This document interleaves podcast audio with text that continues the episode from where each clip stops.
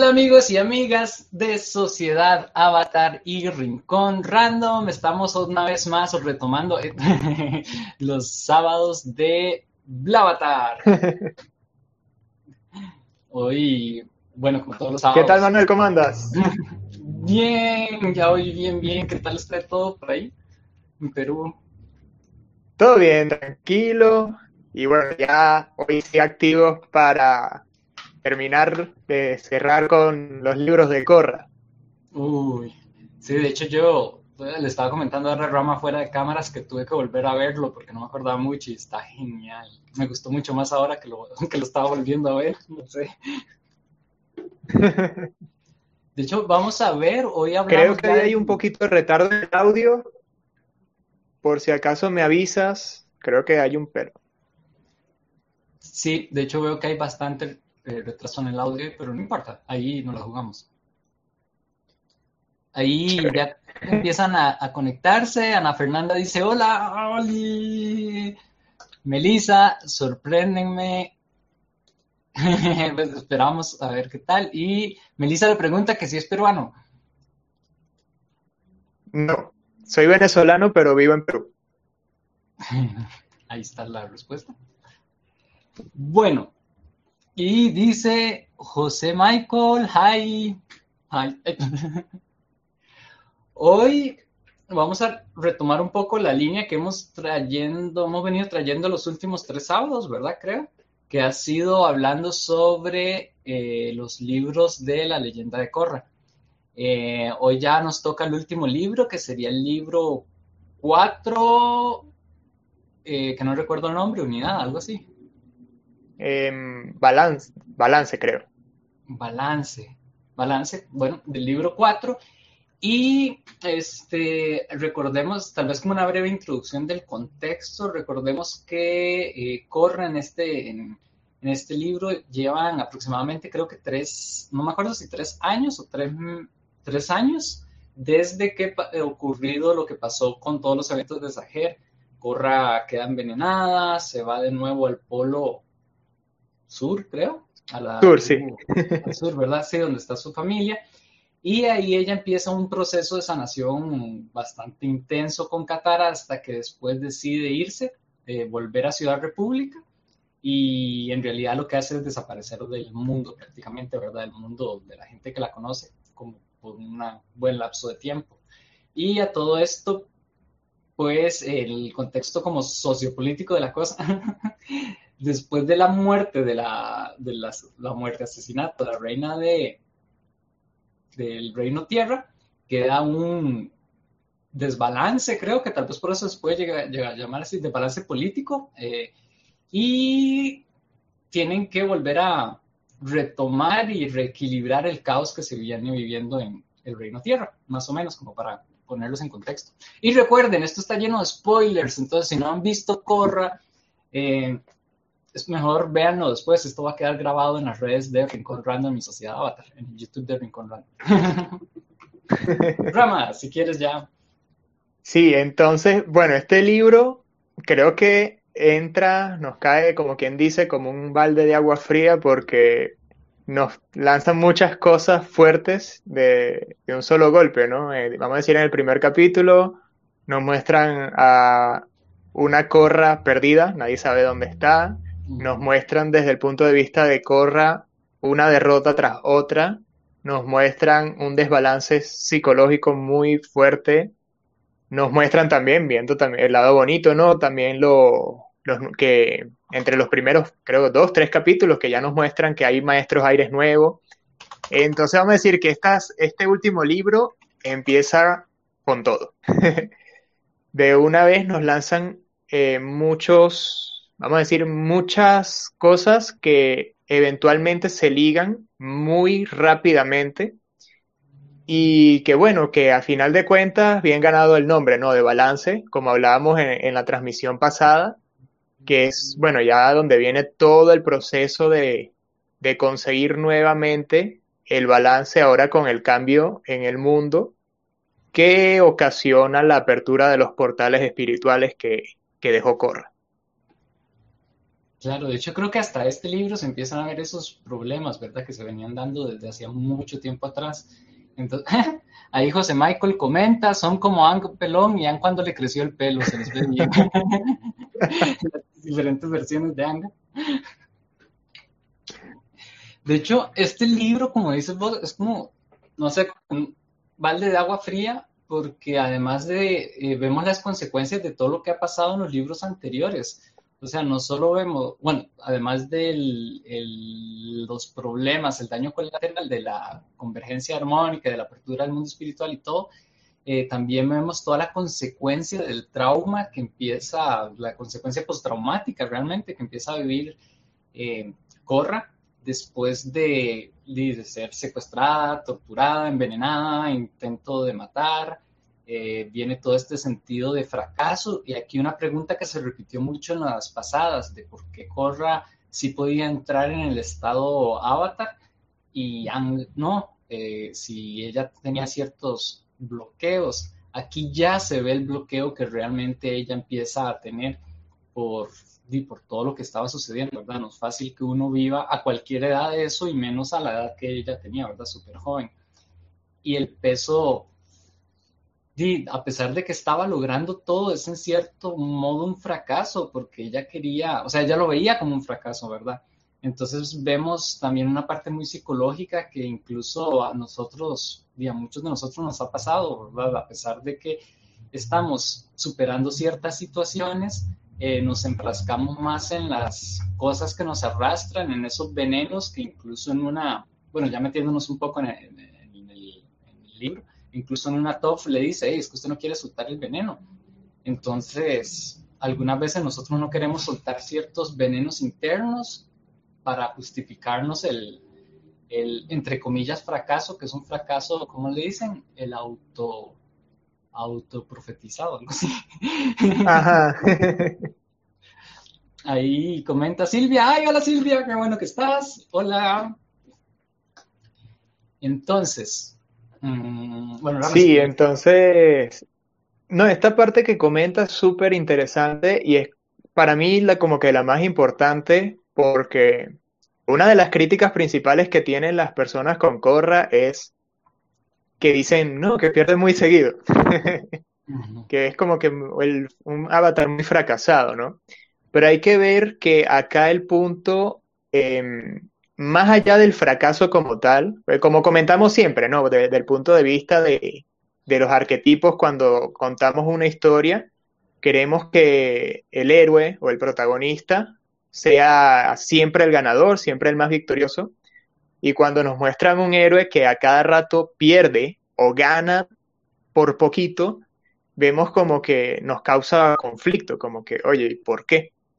Y en mi opinión, yo creo que esto se explica con este libro, ¿no? Porque es precisamente una construcción para llevar a Corra al punto en que llegó a inicio de este libro y bueno, al final del tercero también, que la vemos incluso en silla de ruedas, que, o sea, es un punto muy bajo y que de ella haber podido, por lo menos en, el primer, segundo libro, haber ganado súper fácilmente, perdón, eh, si hubiese ganado fácilmente, el impacto emocional no hubiese sido tan, tan fuerte.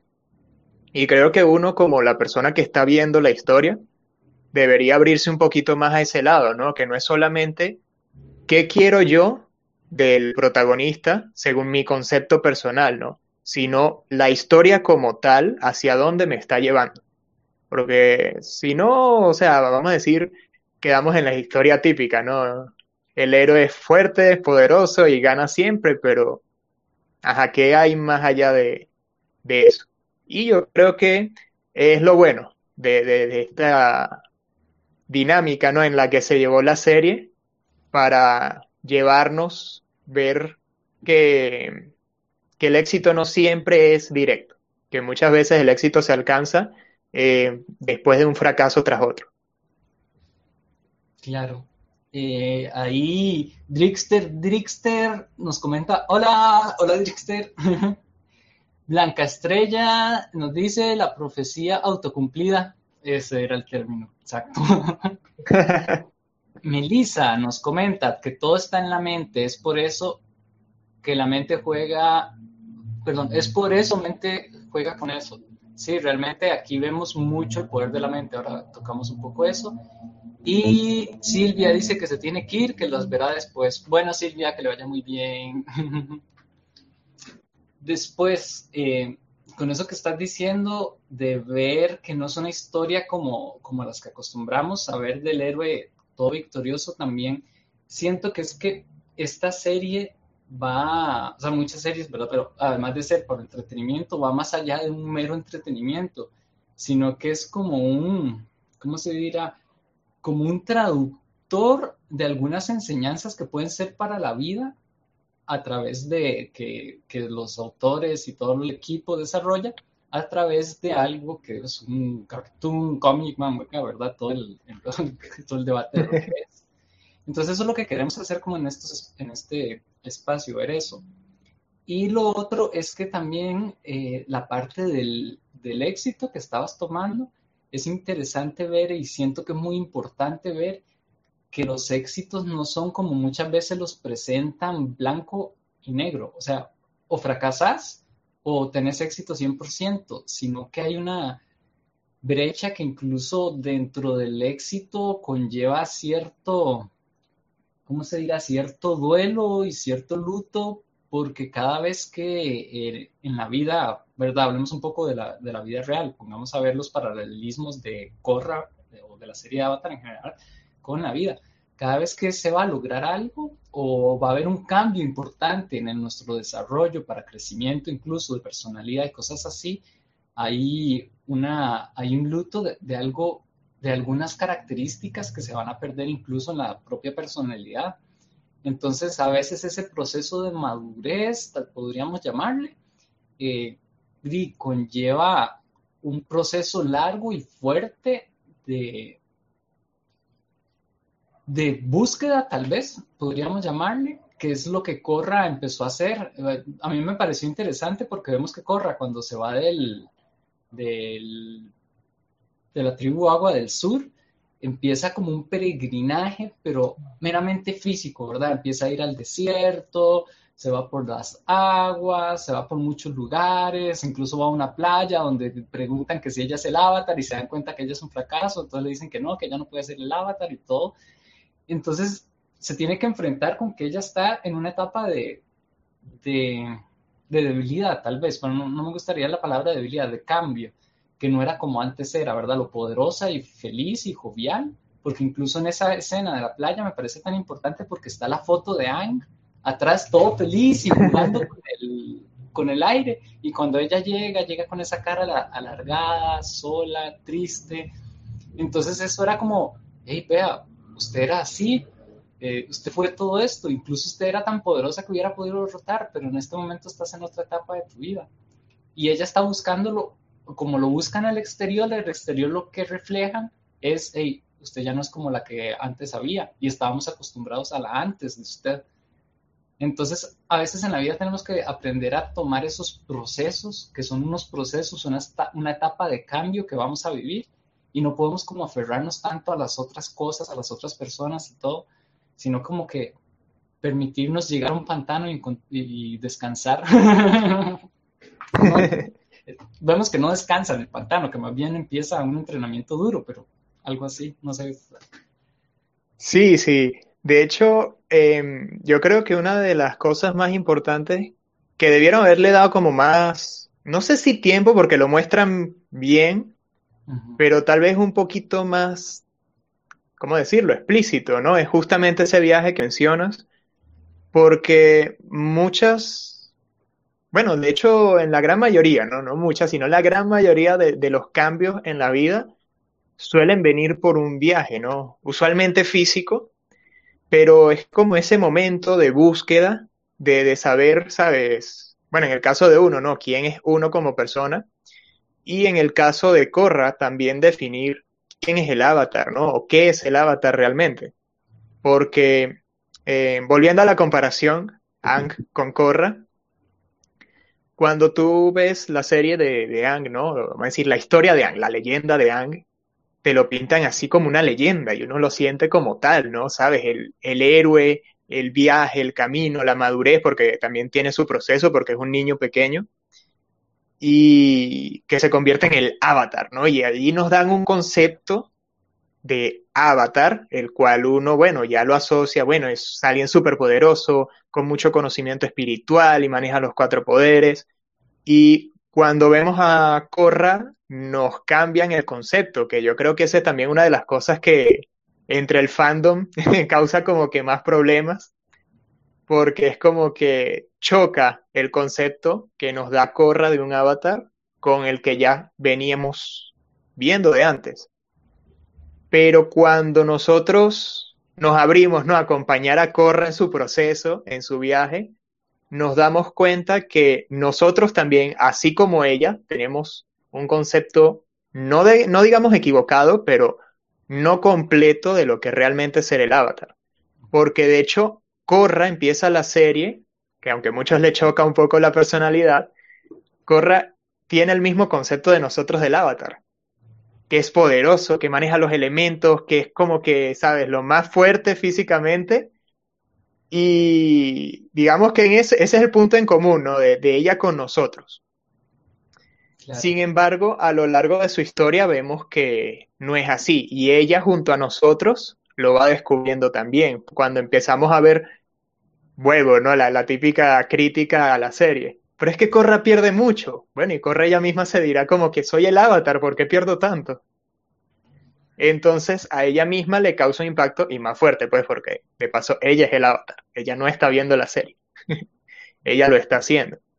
Entonces, vamos a decir que todo esto que voy diciendo precisamente se traduce en este inicio de este libro, con este viaje, con toda esta problemática que nos pone desde el principio, ¿no? O sea, definir realmente qué es el avatar, ¿no? Y si lo vemos ya nosotros, eh, como personas, también estar en la búsqueda, ¿no? Porque muchos pasamos la vida en eso, quiénes somos realmente. Porque a veces el concepto que tenemos no es el mismo concepto que tienen los demás, nunca lo va a ser. Y muchas veces, por no decir siempre, eh, realmente lo incluso lo que nosotros mismos pensamos que somos, no es lo que podemos llegar a ser, no es la totalidad de nuestro verdadero potencial. Claro. De hecho, ahí estoy viendo algunos comentarios. Dice Fernando Mendoza, saludos, un fan de Nicaragua, saludos, somos vecinos, yo soy de Costa Rica, estamos cerca. Qué bueno ver gente de Centroamérica también.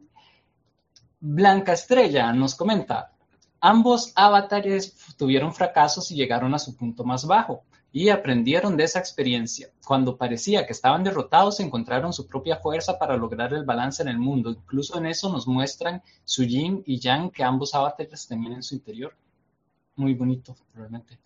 Muy buen comentario. Sí, y muy de acuerdo. Sí, totalmente. Fernando Mendoza nos dice, Corra es el avatar, pero también es humana. Se enfrentó ante enemigos con más sabiduría que ella, por lo tanto les llevaba ventajas. Como todo humano fue aprendiendo mediante la vida, le fue enseñando eso que dice Fernando es un punto importante. Tal vez los enemigos en poder, eh, menos no mentira,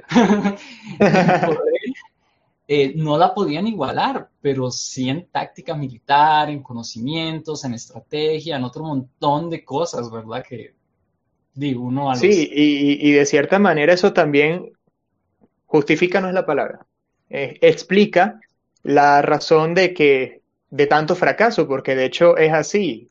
y yo creo que este es yo creo, uno de los mejores comentarios que he visto en base al tema, ¿no? Porque de verdad, todos sus oponentes, en algún aspecto u otro, eran mucho más sabios que ella.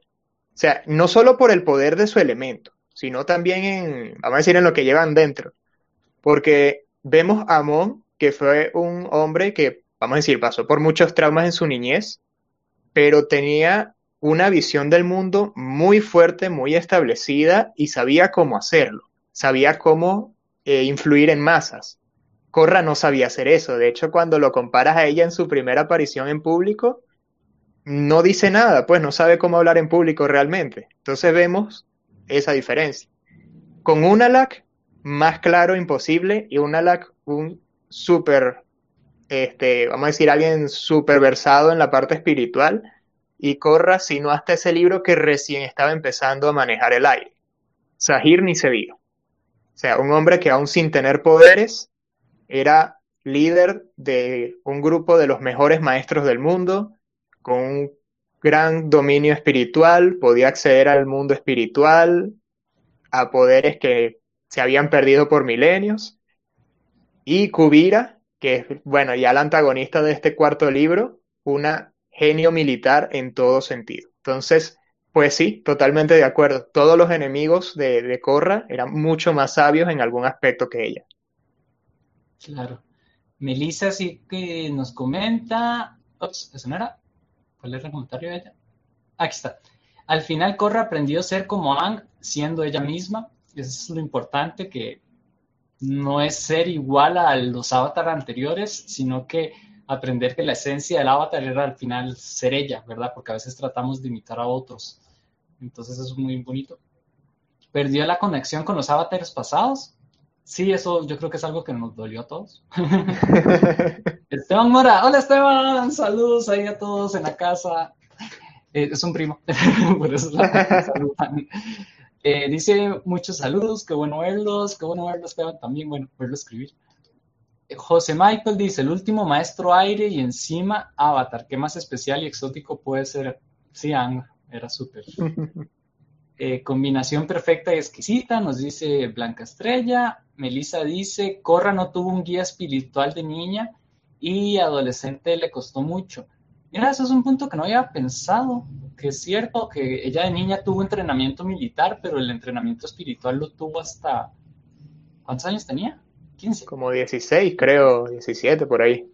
Sí, no es lo mismo enseñarle cualquier cosa cuando ella estaba de niña que ya adulta. Claro casi que se crió siendo monje, ¿verdad? Y eso súmale que la tenían sobreprotegida. Ah, sí, totalmente. O sea, no salía, no conocía nada social, no tenía relaciones de ningún tipo. Y Fernando Mendoza dice, por tu acento intuí que sos de Costa Rica. lindo país, saludos. Ay, Nicaragua también es precioso, yo he pasado por ahí un par de veces. Súper lindo. Bueno, continuando. Mm, me perdí. bueno, estábamos hablando de este viaje, ¿no? Que emprende Corra al inicio y que bueno, que es la parte más importante porque, ¿cómo decirlo, no? Porque la, la leyenda de Corra definitivamente no es una serie muy, muy fácil de digerir en el sentido que tiene muchos trasfondos, que es lo que venimos hablando desde hace tres semanas no todas las cosas que, nos muestran por detrás de la línea principal. Y ya en este momento vemos que todo como que empieza a, a concentrarse ¿no? en el mismo punto, porque si bien en, en los libros anteriores teníamos, bueno, la, la, línea de Corra, su historia, y por del fondo veíamos otras subhistorias, vemos que en este libro se integran. Eh, podemos irlas mencionando, ¿no? Bueno, Obviamente, la historia de Corra. Pero está el destino de Ciudad República y mucho más ahorita de, con, a decir, con el problema de las lianas espirituales y todo eso, que toma buen papel en, los primeros capítulos. Vemos que, em, vamos a decir, la preocupación que manifiesta Tenzin desde el principio con los maestros aire, bueno, ya empiezan a aparecer maestros aires nuevos. Vemos también bueno, el surgimiento de, ya de, de, Kubira también. Vemos el, ¿cómo decirlo? ya, se me fue la idea. La parte, ah, bueno, de, uy, se me fue. La, tecnología. Cuando vemos ya el uso que, que Kubira le da, que ya es como que más fuertemente militar, que nos dan un poco de muestra, ¿no? Con los ataques de Amon en el primer libro, pero ya de ahí en adelante no se veía tan fuerte como, como en este. Entonces, y vemos que todo al final se, se junta. Claro, de hecho, un punto, volviendo al tema del viaje, que me gustó mucho, es el, aquí lo había apuntado porque hoy se nos ataremos y vi la y tomé puntos. no, el punto del viaje me gustó mucho porque que hay dos cosas que hay que, que, me gustaría recalcar a la hora uno de, emprender este viaje en búsqueda de, que creo que es algo que como dijiste no le dan mucha importancia, ¿verdad? Pero bueno, sí le dan importancia, pero no le dan mucho eh, largas al asunto. Es que uno cuando siempre que quiera hacer esta... Mm, peregrinaje, esta búsqueda, este viaje de encontrarse, creo que hay que, hay que eh, poner, establecer primero que nada una meta y un objetivo. ¿Qué es lo que yo pretendo lograr? Porque creo que ese es el, primero de los aspectos que de hecho Katara y, Top se lo dicen en, varios momentos, con otras palabras, pero que ella andaba como, como simplemente eh, queriendo soltar el pasado, pero sin, que, sin saber a qué se iba a aferrar, sin saber cuál iba a ser su, su futuro. Entonces eso nos pasa muchas veces. A veces queremos, sí, quiero ser mejor que lo que era ayer, o ya no quiero estar triste, pero el mismo hecho de decir ya no quiero estar triste no está siendo algo constructivo. Hay que buscar más bien esta forma de construir algo, de pasar al, al, al lado, hablar en positivo. Ella, era, ella quería dejar de sufrir por el veneno, digamos, de ya no estar intoxicada, pero entonces, ¿qué quería cambio? ¿Cómo iba a ser ella? Entonces, lo, mismo nos pasa, ¿verdad? Ya no es, no quiero estar triste, sino que ahora es, voy a ser feliz sin importar las situaciones. El pasado, que el pasado ya no lo defina, porque una le dice, es que usted está demasiado aferrado al veneno, ¿verdad? Cuando vemos que Toph em, le empieza a hacer el, el Perdón, se me cayeron los audífonos. El metal control. Eh, Vemos que Toph le empieza a intentar quitar el veneno, ella hasta se tuerce y Toph le dice, usted se está aferrando ese veneno, yo no le voy a quitar nada, se puede quedar aquí en el pantano. Entonces hasta muy linda la reacción de Toph, a pesar de que ella es tan dura, como, mira, yo entiendo si no quieres ser el avatar, si no quieres ser eso, está bien y va a estar bien. Aquí te voy a recibir y aquí con el mundo entero te va a recibir. Y otra cosa que también me parece muy importante es que hay que permitirse dar esos viajes al interior, porque Tenzin creo que es el que le dice, que ella le dice, hey, pero Ciudad República me necesita. Y Tenzin es, no, Kubira se va a encargar de eso, deje que el mundo siga, todos nos vamos a encargar de eso, pero en este momento usted ocupa curarse, usted ocupa tomar tiempo para usted. Porque creo que a veces a uno le pasa, he visto que más pasa cuando las personas ya tienen hijos, así que se entregan al trabajo, se entregan a los hijos, a la pareja, lo que sea, y no, no dan tiempo para uno o entregarse a, que está bien, ¿verdad? Colaborar con las cosas, eh, compartir y todo, pero recordar siempre que hay permiso para tomar esos viajes que son indispensables para sanar al ser. No sé si me salió un poco el tema ahora que lo pienso, pero... no, de hecho está excelente porque es justamente parte, ¿no? Como decías hace un momento. Ah, hola, Salvat.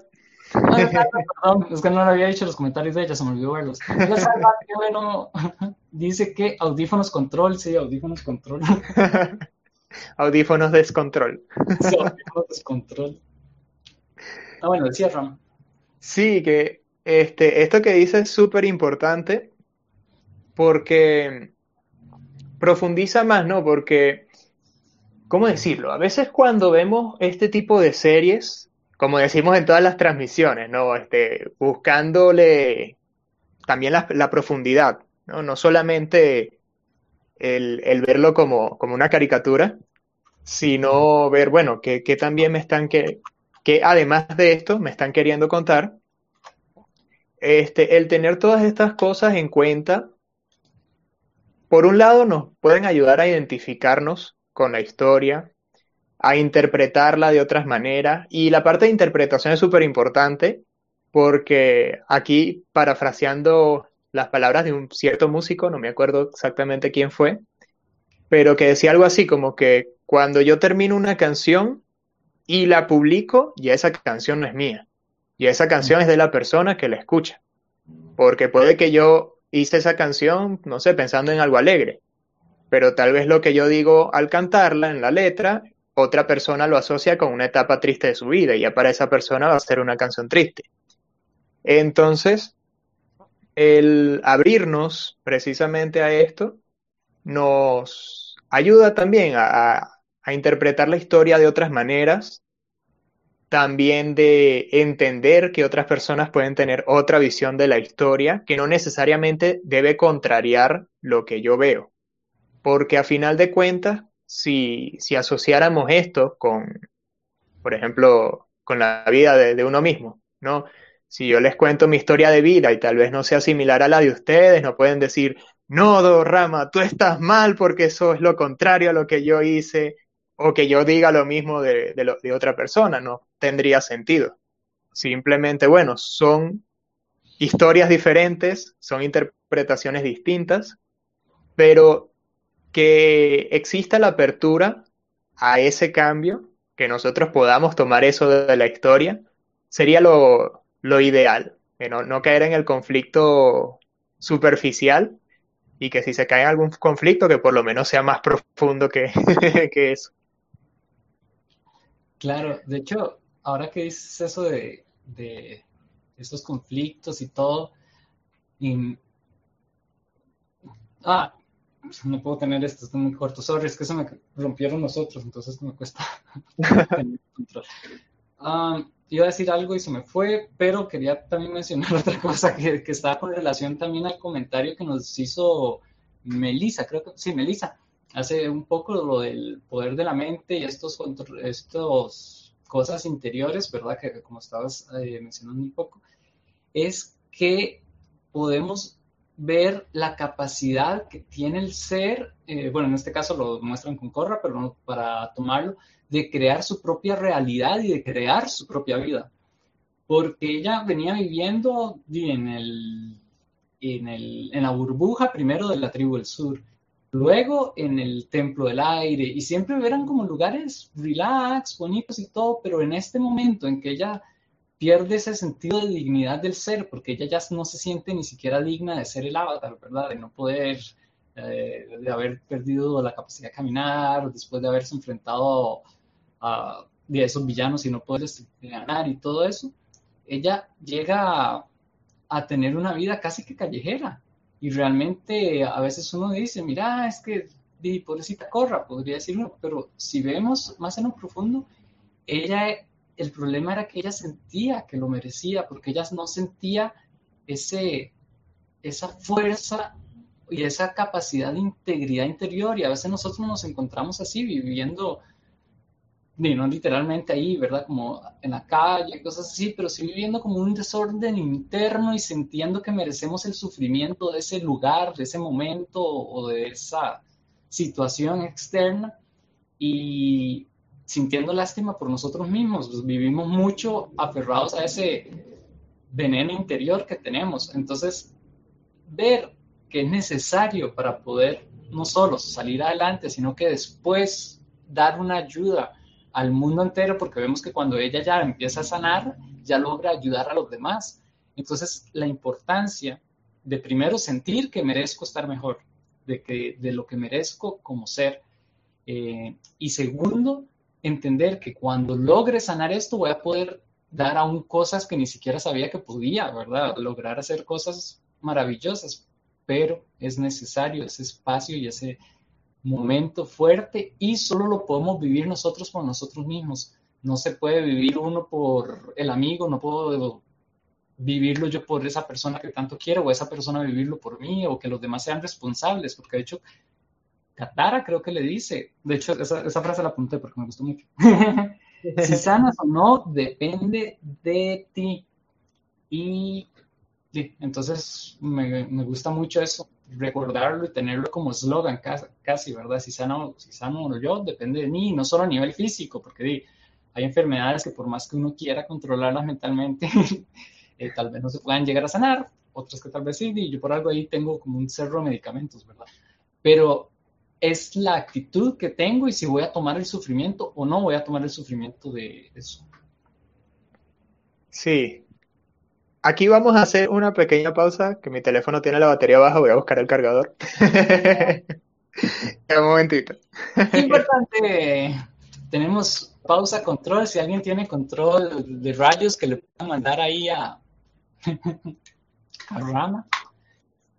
Mientras tanto, recuerden que cualquier cosa lo pueden comentar en los comentarios Y mientras estamos en esta pausa que ya va a terminar, recuerden seguir a los amigos de Sociedad Avatar en su Facebook de Sociedad Avatar, a Rincón Random en su página web de rinconrandom.com, Facebook slash Rincón Random Web y YouTube slash Rincón Random.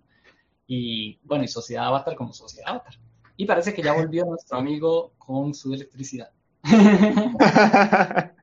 Dice Salvat, jajaja, los amo. Eh, Salvat, te queremos mucho también. Ve que si hablamos de Corra, porque una vez Salvat estaba diciendo que nosotros no, nos gustaba Corra. Mentira, Salvat, mentira.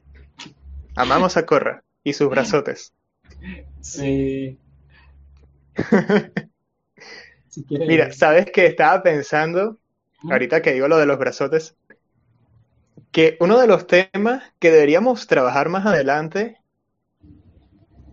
es justamente de la fuerza de los personajes femeninos en, en Corra. Porque estaba pensando ahorita, en estos segunditos que me paré, este, que cuando uno ve el enfrentamiento, no, Corra con Kubira, y pensé que, si te fijas, muchos de los grandes puntos fuertes de todas las tramas es con personajes femeninos que es algo que no se ve frecuentemente en, ahorita en, en las obras artísticas. Que es algo, oye, súper genial, ¿no? La manera en que, en que lo plasman y que, oye, que a pesar de, los fallos que pueda tener Corra como personaje, vemos que igual puede llegar a ser un modelo a seguir, ¿no? Y como toda persona tiene sus partes positivas, sus partes no tan positivas, pero así como ella, la mayoría de los personajes femeninos, por no decir todos, tienen esos atributos. Claro. Y de hecho cada personaje tiene un atributo, bueno, solo, sí, sí, después lo hablamos, pero cada personaje sí tiene, tiene atributos diferentes. Por ejemplo, Corra es así con toda esa fuerza y todo ese ímpetu, y hasta a mí más bien es como toda cuidadita, delicada, y de repente saca los guantes de rayos, igual los super y las Bayfone, que ni se diga que cada una es súper diferente. Y eso pasa también en Ang un poco, no lo toman mucho, pero vemos a Katara con, con a Tov y a Azula, ¿verdad? Como, y Azula y, el, y las, ¿cómo era? Las, tres amigas de, de, ella, ¿verdad? Que son súper... Sí. Entonces, bueno, Ahí lo ya sabemos, queda para las semanas que vienen. Tenemos varios temas buenos que han salido de, esta, de estas últimas dinámicas. tenemos que revisarlos ahora después de esto, porque... Bueno, entonces, eh, continuando un poco más eh, con este cuarto libro, bueno, ya fuera, vamos a salir un poquito de, la parte de Corra, también para llevar un poquito de atención a otras de las cosas nuevas que nos muestran este, este libro. Y este papel lo toma, es, bueno, Kubira, que nos muestran eh, no solo a Kubira como el personaje, no como dictadora, en este caso, sino que también nos muestran su lado humano también. Nos muestran su, la manera en que es con Batar Jr., creo que es que se llama. Este, nos muestran que es igual muy afectiva, aunque en el último capítulo no decide sacrificarlo, pero vemos que en capítulos anteriores era súper afectiva, súper amorosa, o sea, no era igual a la cara que nos da. Sin embargo, este, vemos que es una personalidad muy complicada, de cierta manera, y que esto también se ve en todo el imperio que comienza a formar, ¿no? Que es algo que, de hecho, mi apreciación cuando me, visualizo ¿no? el, imperio que estaba formando es algo sumamente hermético, o sea, súper sellado, que es una cosa que tú casi que no le ves puntos débiles. Y, también ver todo lo que tiene a su favor, ¿no? Que es ella principalmente como persona. Segundo, eh, su, su, alianza con Batar, que es un Beifong también súper genio, eso como que corre en la sangre. este, vemos, bueno, todo el poder este, militar, tecnológico que tiene. Y bueno, la compañía de Barrick, que como vuelvo y digo siempre, es mi personaje favorito de la serie. que es también otro de los puntos que podemos hablar luego de esto. Y bueno, lo que quiero llegar con todo esto es ver, ¿no? Que mientras una persona corra, está en un proceso interno, ¿no? De, de redescubrimiento, de reinventarse, ¿no? De, de saber quién es realmente. Vemos por otro lado una persona que parece estar completamente clara en eso y ya pasó del punto interno a lo externo. Ya Cubira no está en un proceso de, ¿sabes?, de viajar, oye, ¿quién soy? ¿Quién es Cubira? No, sino que simplemente te dice, yo sé quién soy y quiero esto y movió todo un imperio completo, una fuerza militar completa para lograr sus objetivos, ¿no? Entonces vemos que ya vendría a ser como que el paso siguiente a todo lo que estabas comentando ahorita, Manuel, de después, ¿no? De, ese viaje interno, ok, una vez que ya encuentro eso, ¿a dónde voy, no? ¿Cómo, cómo manifiesto ahora lo que quiero en, en lo externo? Sí, de hecho, súper Ahí Melissa dice, los villanos de Korra son más poderosos que Osai. Eh, son diferentes. y Salvat Monte nos dice no, que no lo había visto así.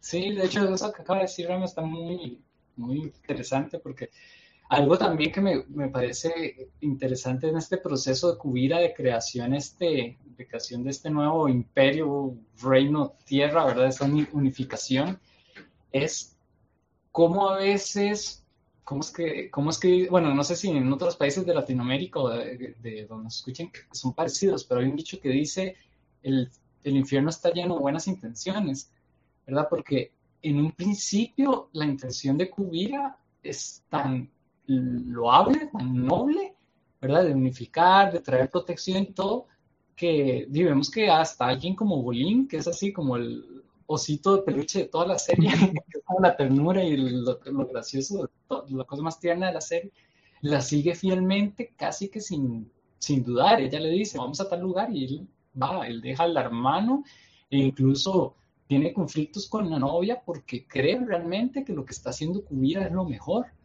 Entonces, ¿cómo realmente ver cuál es el propósito original? Porque si el propósito original mío es ayudar a algo o a alguien o a lo que sea, una nación, lo estoy haciendo bajo mis términos o de una forma desinteresada. Si fuera desinteresada, vemos en los primeros capítulos cómo van los maestros aire y los maestros aire llegan y dicen, ¿qué ocupan? Y ellos les dicen, ocupamos más maestros aire y ellos, no, solo somos dos. Le estamos dando todo lo que podemos. No lo dicen así, obviamente, estamos poniendo... es como voy a hacer lo mejor que puedo pero bajo mis limitaciones, saber que tenemos limitaciones, qué limitaciones no tenemos, pero además de eso, él se va a hacer con amor desinteresado. En cambio, Kubira llega y dice, yo les voy a dar protección, ¿verdad? Primero viene a imponer qué es lo que ella va a crear, qué es lo que ella va a dar. Y segundo es, si ustedes a cambio hacen esto, ¿verdad? Se entregan totalmente a mí, porque a veces, eh, digamos, uno mismo le pasa, a veces es como, mira, yo quiero hacer esto si me aplauden. Yo, de, qué sé yo, yo cocino si me dicen que estaba muy rico. Pero si me dicen que estaba feo, me enojo y ya no vuelvo a hacer nada. Incluso a mí me ha pasado muchas veces con algunas cosas, tengo, eh, ya tengo cosas dificilillas que tengo que ¿verdad? Como todos. Sí, sí, sí, estamos en ese proceso, pero lo importante es verlos y aceptarlos, porque si no lo vemos y no lo aceptamos, nos convertimos en una cubira dictatorial, cerrada, rígida y que incluso va a traer un conflicto a, la, a largo, a, perdón, a largo plazo. En cambio, Bolín llega y se da cuenta, mira, esto no está, no era como yo creía, tengo que aceptar, tener esa total humildad en la vida que de repente las cosas que creíamos que eran correctas y tal vez no lo son, tener como esa capacidad de aceptar. Eso me parece como muy interesante todo el reflejo de Kubira porque de gente, incluso muchos de los fans la queremos un montón y otros la aman un montón porque ella, o sea, además de ser súper inteligente, en cierta forma tiene como intenciones mejores que la del rey, ¿verdad? Porque ese rey, uno dice, mae, en realidad yo no sé qué preferiría, el rey una cubita, ¿verdad? Sí, son cosas que tú te pones a ver y, y vamos a decir que son personajes tan profundos, ¿no? Y personalidades tan súper variadas que, que escoger uno por sobre otro ah, no es fácil. De hecho, cuando hay personas que se sientan así a analizar bien y te dicen, no, de verdad que yo prefiero este personaje por esto, esto y esto, oye, es de admirarlo porque se sientan y te explican todos los puntos que va más allá de un simple, este, no sé, prefiero a Kubira que, no sé, que a la Reina Tierra porque simplemente la otra me cae mal. Entonces, como que, ok. ¿No? Y, y esto lo digo porque me, me gusta esa, esa aclaratoria que hiciste con la, con la parte de Bolín. Porque vemos que Bolín, si bien desde los primeros libros es como que el personaje chistoso de, de la serie, no es tonto. O sea, vamos a decir, es de personalidad atontada, como muchas personas, mas no es que sea estúpido, sino que es alguien que se sabe también que está claro en lo que quiere, y de hecho uno lo ve hasta como estrella de cine. Entonces, vemos que, oye, que dentro de la narrativa de la historia, tiene sentido que alguien como Bolín, si él dice, oye, me parece que Kubira está haciendo algo bueno, más bien es súper, súper lógico que Bolín la haya apoyado desde el principio. Porque si recordamos, Kubira aparece desde el libro anterior, cuando la batalla contra Sahir y todo eso, cuando él por primera vez vuela, ella ya ahí aparece con un papel un poco más protagónico, ¿no? Que ya nos da un poco de muestra de su, de su manera de ser. De hecho, es la que salva al papá de Corra. Este, vemos que está presente también cuando, cuando están ya hacia la, a la, batalla final. Entonces vemos que no es como un caso aislado, ¿no? Sino que de cierta manera ya hay una interacción allí. Y, ¿sabes? Son estos detallitos que cuando uno los habla parece como mucho, pero son muy sutiles en la serie. Porque de hecho, Kubira, la primera vez que aparece es cuando ellos llegan por primera vez a Saofu que cuando están practicando el baile, ¿sabes? Con, con la flor esa gigante de metal. No recuerdo. En el tercer libro. Cuando ellos, en el tercer libro, ellos llegan a Sofu, que está Sujin practicando una danza con una flor grandísima así de metal y eso. Allí aparece Kubira por primera vez. Entonces, como te digo, no, son como que muestras muy sutiles de cómo nos van construyendo los personajes que, oye, es algo súper genial el, poder verlo así y que, como decimos siempre, cuando nos vamos a este tipo de historias, o, mejor dicho, no a este tipo de historias, a esta manera de contar las historias, vemos que es todo un viaje. O sea, que es realmente algo que, que, nos busca llevar y nos da mucho más que pensar que una simple historia de, sabes, este personaje es bueno, este es malo y el bueno gana porque es bueno y el malo pierde porque es malo.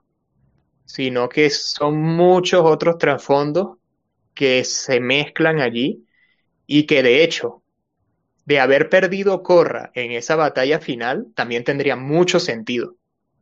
No sé qué opinas tú. Sí, y más cómo se venía desenvolviendo los dos la fortaleza y el crecimiento que se estaba dando Kubira y, y el debilitamiento evidente que estaba teniendo Korra. Realmente.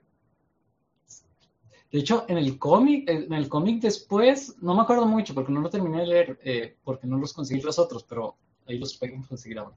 Eh, eh, va incluso varias veces constantemente a la cárcel a, darle de tomar a tomar té con cubira y todo, o sea, comparten. Eso es algo como muy bonito que tal vez eh, se menciona, no me acuerdo si era en el cómic o en la serie, pero que da un cariño y una amistad. Es como, mira, nos peleamos casi que a muerte, diferimos totalmente en ideas y todo, pero mantengo este respeto, mantengo este cariño, o sea, no hay no hay algo tan grande que nos vaya a romper esta relación. Me pareció como bonito. Ahora que estabas diciendo que qué me parecía si perdían, pensé cómo hubiera sido si hubiera acabado al revés. sí, ese. De hecho, nada. A ver, el comentario primero, comentario primero. Sí, sí, sí. Ella nos comenta. que, bueno, Sai es villano de Anne, cumple una función conceptual y narrativa del mal. No es en sí la persona, sino que esa es la diferencia entre ambos tipos de villanos, totalmente. De hecho, es muy diferente. Sai se llega a aparecer hasta los últimos capítulos del último libro, cuando ya lo vemos en su esplendor, ¿verdad? Era el miedo inminente de lo que estaba. Salvat nos comenta, los pequeños guiños que nos dieron en la leyenda de Korra son épicos. Ay, sí. Y comenta, Chip. Corra con, con Kubira. Otro gran dilema, los chips. Ay, no, no, no, aquí no hablamos chips, por favor. ya se termina todo esto explotando. O podemos hablar de chips y así se prenden los comentarios. Ah, Ahí en cinco minutos, 100 comentarios. Cerramos todo y decimos, vamos a hablar de chips, pero nada más. bueno, no, y ahorita que comentabas lo de Kubira, yo creo que si ella hubiese ganado, no se hubiese dado el cambio también, porque vemos que esta fortaleza de Kubira, que se ve en muchos casos, ¿no? De las personas que son tan cabezaduras, así por decirlo de cierta manera, ante un pequeño fracaso se desmonor, se desmorona. Y que vemos que es lo contrario a Korra, ¿no? Entonces vemos que Kubira y Korra son como que, de cierta manera, polos opuestos, ¿no? Porque Korra perdía mucho, este, era muy insegura, este, y bueno, todo el proceso, el viaje, lo que venimos hablando desde el principio de la transmisión, y Kubira siendo lo contrario, que más bien, este, lograba manifestar pues toda su visión del imperio tierra y paso tras paso lo que hacía era seguir aumentando. Vamos a decir, no es como a veces dicen el dicho, ¿no? Un paso atrás y dos adelante. Kubira da tres pasos adelante. O sea, no, para ella no había freno, que incluso le da más pie, o más vuelo, como quien dice, el primer enfrentamiento que tiene con Corra, donde literalmente barrió el piso con Corra. O sea, y eso es como que, o sea, le dio más seguridad todavía de que tenía el poder para hacer lo que quería pero cuando ya se enfrenta con Corra, con una Corra que pasó por un proceso, imagínate, o sea, una caída a un pozo sumamente profundo, pero logró salir de allí con nuevas fuerzas, al poder derrotar a Kubira, ella se dio cuenta, este, que, o sea, no, o sea, de haber seguido por ese camino, nunca hubiese llegado a la realización de, del poder del avatar de otros, vamos a decir, de que ella no era como que la magnánima, ¿no? La, la Osai de, esta leyenda. Me dejó pensando en eso que acabas de decir.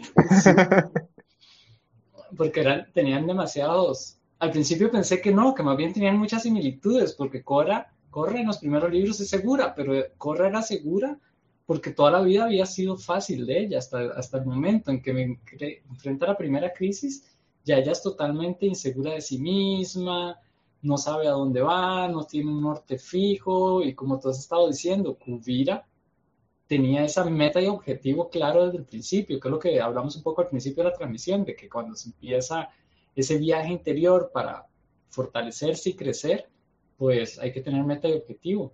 Y vemos qué poder realmente tiene alguien con una meta y un objetivo claro, que sería el poder que tenía Kuvira, sin necesidad de ser el avatar, logra hacer con Corra casi que lo que le dio la gana, ¿verdad? La despedaza. sí, sin mucho, sin mucho más. Incluso Kubira se enfrenta a toda su familia, a la Blinfong, o sea, y nunca, nunca se le ve decir, mira, tal vez no debo seguir. tal vez me voy a tomar mi tiempo para pensar, tal vez. O sea, que si uno tuviera esa determinación en la vida, puede llegar realmente a hacer grandes cosas. Y bueno, no vamos a conquistar un imperio ni vamos a ser los dictadores. Esperen, cuidado. No, Pero esa, toda esa energía canalizada de una forma eh, positiva, se podrían llegar a, lograr un montón de cosas. Imagínate que hubiera, hubiera logrado ceder y hubiera logrado más bien trabajar junto a Corra. Sí, aquí por lo menos para uno, ¿no? Ya fuera de, del, esquema, ¿no? De la serie. Este, eso es súper importante porque, como decías al principio, es súper, súper necesario tener el objetivo, ¿no? Estar claro, vamos a decir, como quien dice, ¿no? Con pie de plomo, pero al mismo tiempo encontrar el balance, como el nombre de este libro, en que también hay que abrirnos al cambio. Y, por ejemplo, Cubira de no haber perdido no hubiese cambiado, hubiese seguido por el mismo camino y hasta peor. Cada vez hubiésemos tenido literalmente ahí sí una OSAI 2. Pero justamente la derrota fue la que la hizo ver el, lo que posiblemente estaba mal, ¿no? Como dices tú, o sea, imagínate, ella era literal o, considerada pues como hija de, de Su Jin y, y a ella eso no le importó pues porque era un pensamiento que se interponía en su visión del futuro. Y aquí es muy importante ya para nosotros, ¿no? Donde viene la, la parte de la sabiduría, ¿no? Porque no es solamente desarrollar inteligencia, ¿no? De saber cómo voy a hacer las cosas, sino la sabiduría y una palabra que usan mucho más en, el sánscrito, ¿no? Ya va yendo a la parte del yoga y todo eso, que nos dicen más que sabiduría muchas veces es discernimiento. De saber discernir lo que está, bueno, no vamos a decir bien o mal, sino vamos a decir lo, más correcto y lo no tan correcto. Y a irse siempre por lo que sea lo más adecuado, ¿no? Porque viéndolo desde afuera, tú puedes decir que lo que Kubira hizo no estaba del todo bien, más no puedes decir que era algo malo. Había tal vez una manera mejor, pero simplemente por esta misma terquedad del maestro tierra y mucho más, me imagino, un maestro metal, este, ella no, no se abría simplemente ese cambio, ¿no? Lo, capaz lo hubiese visto como, como, como un talón de Aquiles, un punto débil en su, en su plan. Claro. Ahí están comentando. Melissa comenta que cada avatar recoge los pedazos del otro, es parte del lado oscuro del siglo avatar.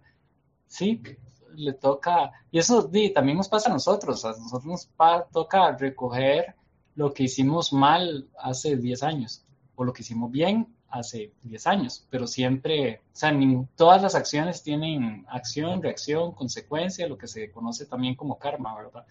Eso no hay escapatoria, pero en el buen sentido también, no hay que verlo como solo en el mal sentido, porque vemos que di, que al avatar anterior también le toca un mejor mundo, eh, al avatar que sigue le toca un mejor mundo gracias a todo lo que había hecho como el avatar anterior. Entonces, tiene sus partes bonitas. Es muy, muy bonito De hecho, pues, sería muy bonito. La parte del karma, si les interesa, pueden buscar. Julián, nos dice, me gusta mucho, aparte del papel tan poderoso y diverso que le dan a las mujeres, el papel de la juventud, ¿cierto? En los cambios de cada nación, ya lo decía Tov, algo de dejar que los jóvenes tomen las riendas. Y es fabuloso que incluso Milo, de los más pequeños jóvenes maestros aires, le dieran sus momentos de importancia. Con el papel de los jóvenes, en esta serie creo que se nota más, porque en la otra eran casi que los cinco chiquitos tipo Peter Pan y papá y mamá andando por el mundo. Pero en este se ve mucho hasta los conflictos entre Tenzin y Korra, conflictos con los hijos y todas las cosas. Y es algo muy lindo porque está ese papel de como adultos, a veces también uno se vuelve o, como, como un poco cubida y un poco rígido, cabeza como usted dijo, en las cosas que están viniendo. Entonces no estamos dispuestos al cambio, nos parece todo muy desordenado y todo, y uno quiere tener como todo bajo control. Y a uno le pasa, eh, y siento que todas las sociedades han vivido eso, que siempre los, yo veo que los, los, qué sé yo, yo he visto con mis papás que de repente se quejan de que los papás de ellos se, se, molestaban por ciertas cosas y de repente vienen ellos y pasa lo mismo y de repente y tengo que admitir, yo ya estoy adulto.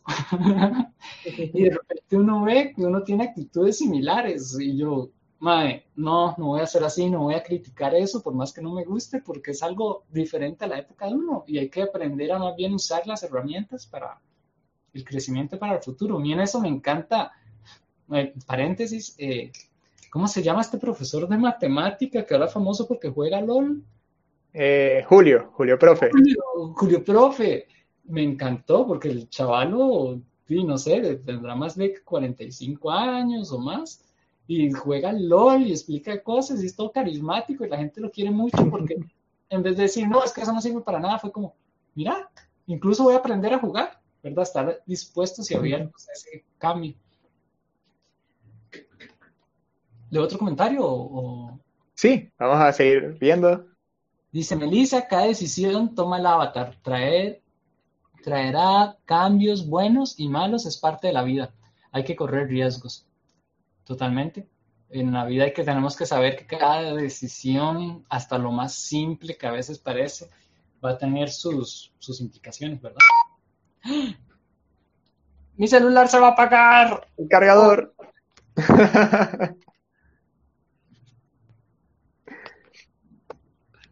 Eh, si me desconecto, lo pueden. ¡Ah! Eh, Rama, el cargador no sirve, no está cargando. Si quieres, continúas tú. dale, dale. Voy a intentar seguir, pero no creo. Ah, si quiere continuar, voy a quitar la cámara a ver si con eso dura un poco más. Ok. Como pueden ver, nuestras herramientas técnicas son muy artesanales. De hecho, ya cuando seamos famosos nos montamos un estudio. Wow, porque el trípode es literal un gancho de ropa que agarré y lo pegué a la compu. Y la cámara es el celular porque no tengo compu para. Bueno, si quieres continúa y voy a salirme. Dale, dale. Bueno, pero ese trípode está ingenioso entonces. Art Attack sirvió. y bueno, como uno de los últimos puntos que podemos hablar ya de esta, de esta serie, viene a ser toda la dinámica también, eh, bueno, que la vemos en los capítulos finales de Julie y Barrick, porque así como decía hace un momento, que, vamos a decir, todo lo que se venía construyendo de los libros anteriores converge en este último. Vemos que justamente la historia ya de, de Barrick y Julie se, también converge acá y que son dos de los personajes más completos de toda la serie porque no es solamente el papel que ellos juegan de, vamos a decir, como, como personajes secundarios, ¿no? Que a veces eran como que los genios, los inventores, sino que son dos de los personajes que literalmente movían toda la trama de Korra.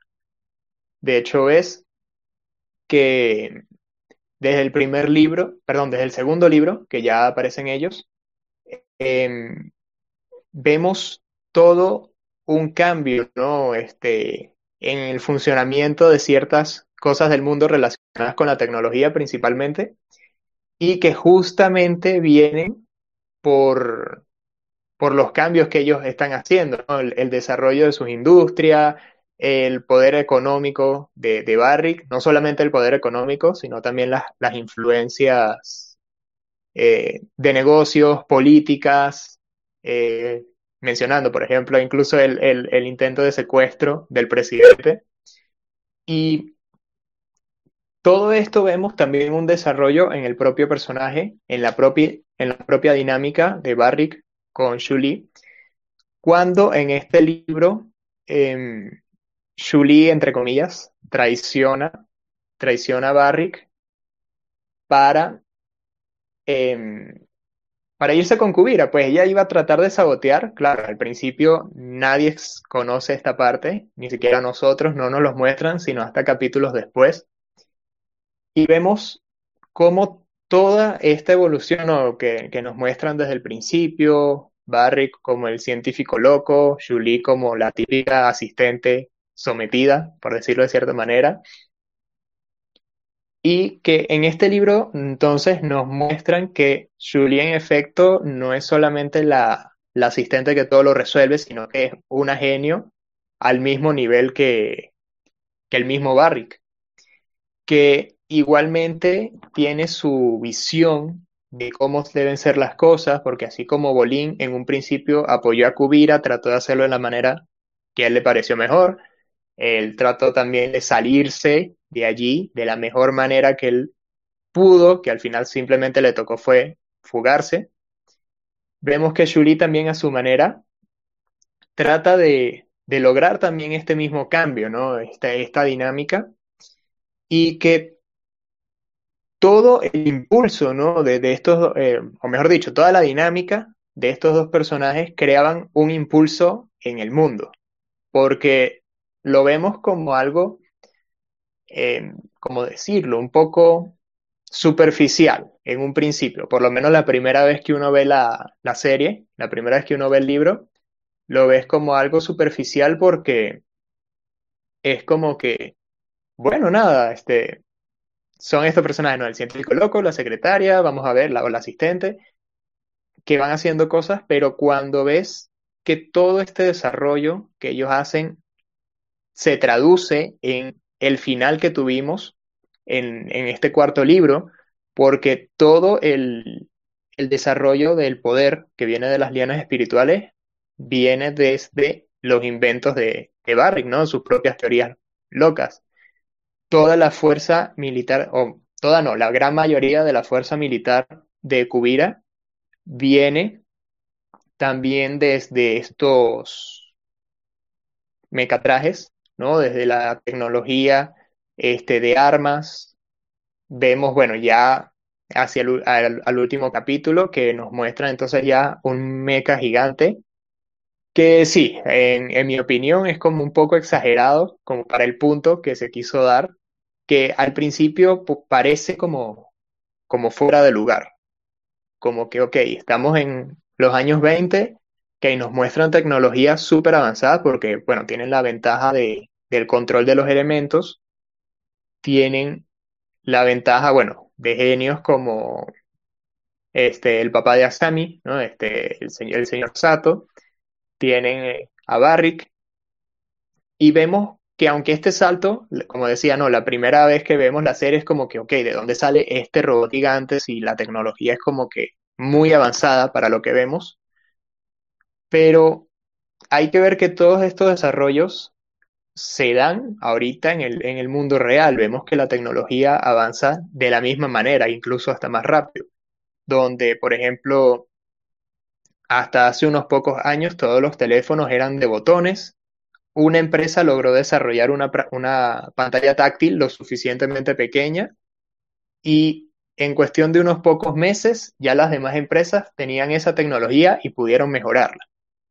Y cuando vemos que en esto tienes de paso en muchas ventajas, que es principalmente ¿cómo decirlo? No? La, globalización, porque vemos que en el mundo de Avatar las naciones no están tan separadas. Nos muestran un mundo también pequeño, pero que en general no está demasiado separado.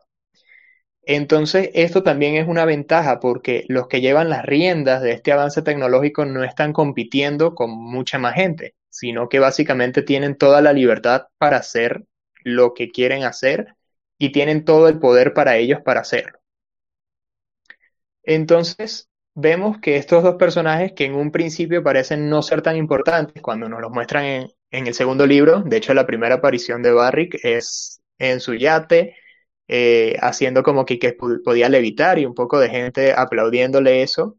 Lo vemos de cierta manera como algo tonto o algo jocoso, pero que conforme se va abriendo la serie vemos que la evolución del personaje, ¿no? E incluso la evolución de uno mismo, no necesariamente se tiene que traducir en la personalidad, vamos a decir, en, la forma de ser. Barrick no dejó de ser ese genio loco que, era súper creativo, que le gustaba hacer las cosas, vamos a decir, de una manera muy, muy improvisada, sino que lograba hacer todas esas cosas ya más adelante, ¿no? En este cuarto libro, pero ya desde una visión más madura, cuando empieza a ver realmente el alcance de lo negativo también de, sus propios inventos.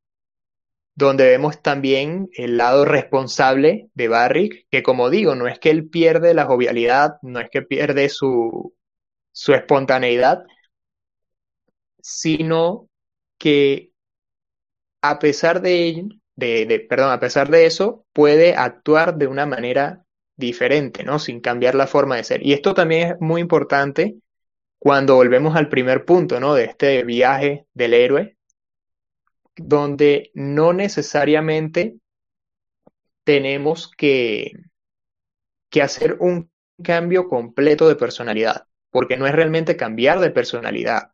No es como a veces nos dicen este, ser otra persona, sino también respetando lo que naturalmente no afloramos como, como somos, ¿no? Y, poniendo de, ejemplo la serie, vemos que Hank naturalmente es muy pacifista, es muy meditador, muy, ¿sabes? Hacia la parte de, sabiduría, ¿no? Y vemos que Corra más bien súper impulsiva y que se pueden lograr estos cambios sin cambiar la raíz de la personalidad. Entonces, eso viene a ser como que lo más importante y una de las cosas más bonitas que podemos tomar de estos dos personajes, que incluso lo vemos más allá aún eh, en esos últimos capítulos cuando vuelve Shuli, ¿no? Cuando ya le dicen a Barry que no, o sea, que ella estaba, había fingido todo y y bueno, que ya quería volver a integrarse, pero ya de una manera diferente, donde vemos entonces también la evolución de la personalidad de este personaje, donde no es que ella tampoco dejó ser lo que veíamos en los primeros libros, ¿no? Igualito seguía de cierta manera siguiendo órdenes o haciendo em, lo que sabía hacer, sino que a pesar de mantener eso, podía manifestarlo de una manera diferente. Entonces, ¿en qué se traduce eso? En que en este mismo viaje ¿no? de evolución se puede mantener ciertos aspectos mientras no interfieran con el cambio, ¿no? Con esa búsqueda que estamos haciendo como, como héroes, ¿no? Porque al final de cuentas somos el, el mismo héroe de, de nuestra historia.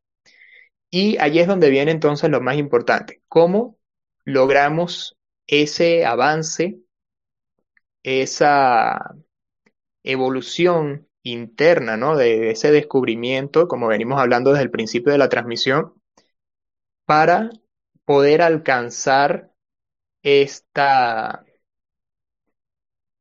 este cambio, ¿no? Esto, esto que estamos buscando, esta búsqueda de descubrir Primero, ¿qué es lo que somos? Como decía Manuel hace un rato, hacia dónde queremos, de tener claro también el objetivo. Y poniendo aparte ¿no? el ejemplo de Cubira, que también entonces tener tanto el pie firme ¿no? para caminar hacia lo que estamos buscando, como también la apertura de no caer en, vamos a decir, en esa obsesión negativa de, lograr lo que nosotros buscamos, aun cuando estemos sometiendo a otras personas o tengamos que hacer acciones que en un sentido muy general se pudieran considerar como negativas. Entonces, ahí es donde vemos que este, el nombre de este cuarto libro, Balance, toma más poder, porque es realmente la búsqueda de este balance, ¿no? De este balance interno que no solamente se manifiesta en el protagonista, en Corra, sino que se manifiesta en todos los demás personajes. Entonces, resumiendo, ¿no? Vemos este balance en Corra, ya sabemos, ¿no? Toda, cómo empezó en la serie, ¿no? Alguien súper, este, terca, súper explosiva e impulsiva, y que ya para este libro comprende, ¿no? Eh, con madurez otros aspectos de la vida Vemos a Kubira, alguien con pie de plomo, literalmente, alguien súper decidida, firme, que manifiesta físicamente las cosas que quiere, más internamente no es hasta que pierde que logra ella también su propio balance. Porque de ella, como decíamos hace un rato, ella no haber perdido hubiese sido una Osai 2. Y entonces más bien vemos lo contrario, que cuando pierde contra Corra, ella admite la derrota, dice, está bien, pues me venciste y, no sabía el poder verdadero de, del avatar. Vemos también entonces el balance en personajes como Shuli y Barrick, donde logran cada uno eh, su propio balance interno, que como digo, no es perder alguna parte importante de la personalidad, sino lograr integrar o abrirnos a otras para que nuestra propia forma de ser sea equilibrada también. Y vemos también que el balance se manifiesta ya fuera de los personajes, propiamente en la dinámica del mundo, ¿no? Donde vemos que en un principio, eh, cuando se llega a Ciudad República, nadie quiere el avatar. De hecho, dicen que no lo necesitan. Está Corra por el otro lado diciéndole, sí, ustedes me necesitan cuando. Bueno, eso no, no es del todo así, pues. Y vemos que ya en este libro se logra un balance. Corra entiende que el mundo realmente no necesita del avatar, pero que en ese momento, por el ataque de Kubira, sí hacía falta. Entonces, no es que es una necesidad general, no es que la van a necesitar siempre, sino que en el momento en que se necesita, va a poder cumplir su función y la gente también se va a abrir a aceptar esa ayuda ¿no? que puede brindar este, este ente balanceador o equilibrante como, como lo es el avatar. Entonces, bueno, ya con esto cerramos las dinámicas de este mes, del libro 1 al 4 de Corra. Recuerden, pueden ver las transmisiones pasadas en Facebook, en YouTube, en la página de Rincón Random, en la página web eh, YouTube slash Rincón Random Web. Pueden ver los videos pasados y esta transmisión del día de hoy la vamos a estar subiendo pronto.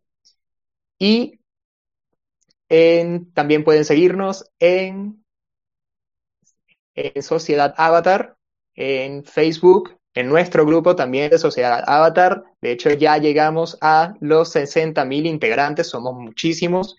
Así que cualquier este, otra pregunta, cualquier otra duda, nos las pueden dejar en los comentarios. También si tienen ideas para nuevas transmisiones, pueden escribirnos al chat de Sociedad Avatar tenemos aquí las redes abajo, YouTube slash Rincon Random, en la página de Facebook, Random Web. Y entonces eso sería todo. Ahí nos acompañaba Manuel, nos está acompañando ahorita desde detrás de cámara. Este, Manuel Ochoa Trejo, lo pueden conseguir en Facebook. También a mi nombre, Ramananda Das. Me pueden conseguir en Instagram, arroba Ramananda Yogi. Y es, y estaremos entonces pendiente con la próxima transmisión. Ya ahorita nos sentaremos a hablar, a ver los otros temas. Estos últimos meses han salido temas súper importantes y súper interesantes. Así que les estaremos informando pendiente en la página. Sigan a Sociedad Avatar. Eh, durante los jueves, los viernes, estamos subiendo el tema para esta semana. Y muchos saludos a todos. Gracias a todos por comentar. A ver, nos dice Salvat Montes acá en los comentarios que de esos 60.000 solamente 50 postean. Bueno, vamos a decir, son los pros y los, los contras de los grupos tan, tan numerosos así, pero igual los queremos muchísimo a todos. Cada posteo, cada comentario, nosotros lo tomamos mucho en cuenta, especialmente los más positivos. Por favor, procuren mantenerse así positivos siempre. Y cerrando entonces la transmisión de hoy, nos vemos para la próxima semana. Gracias a todos por comentar. Recuerden seguirnos en las redes, ver los videos en YouTube y chao.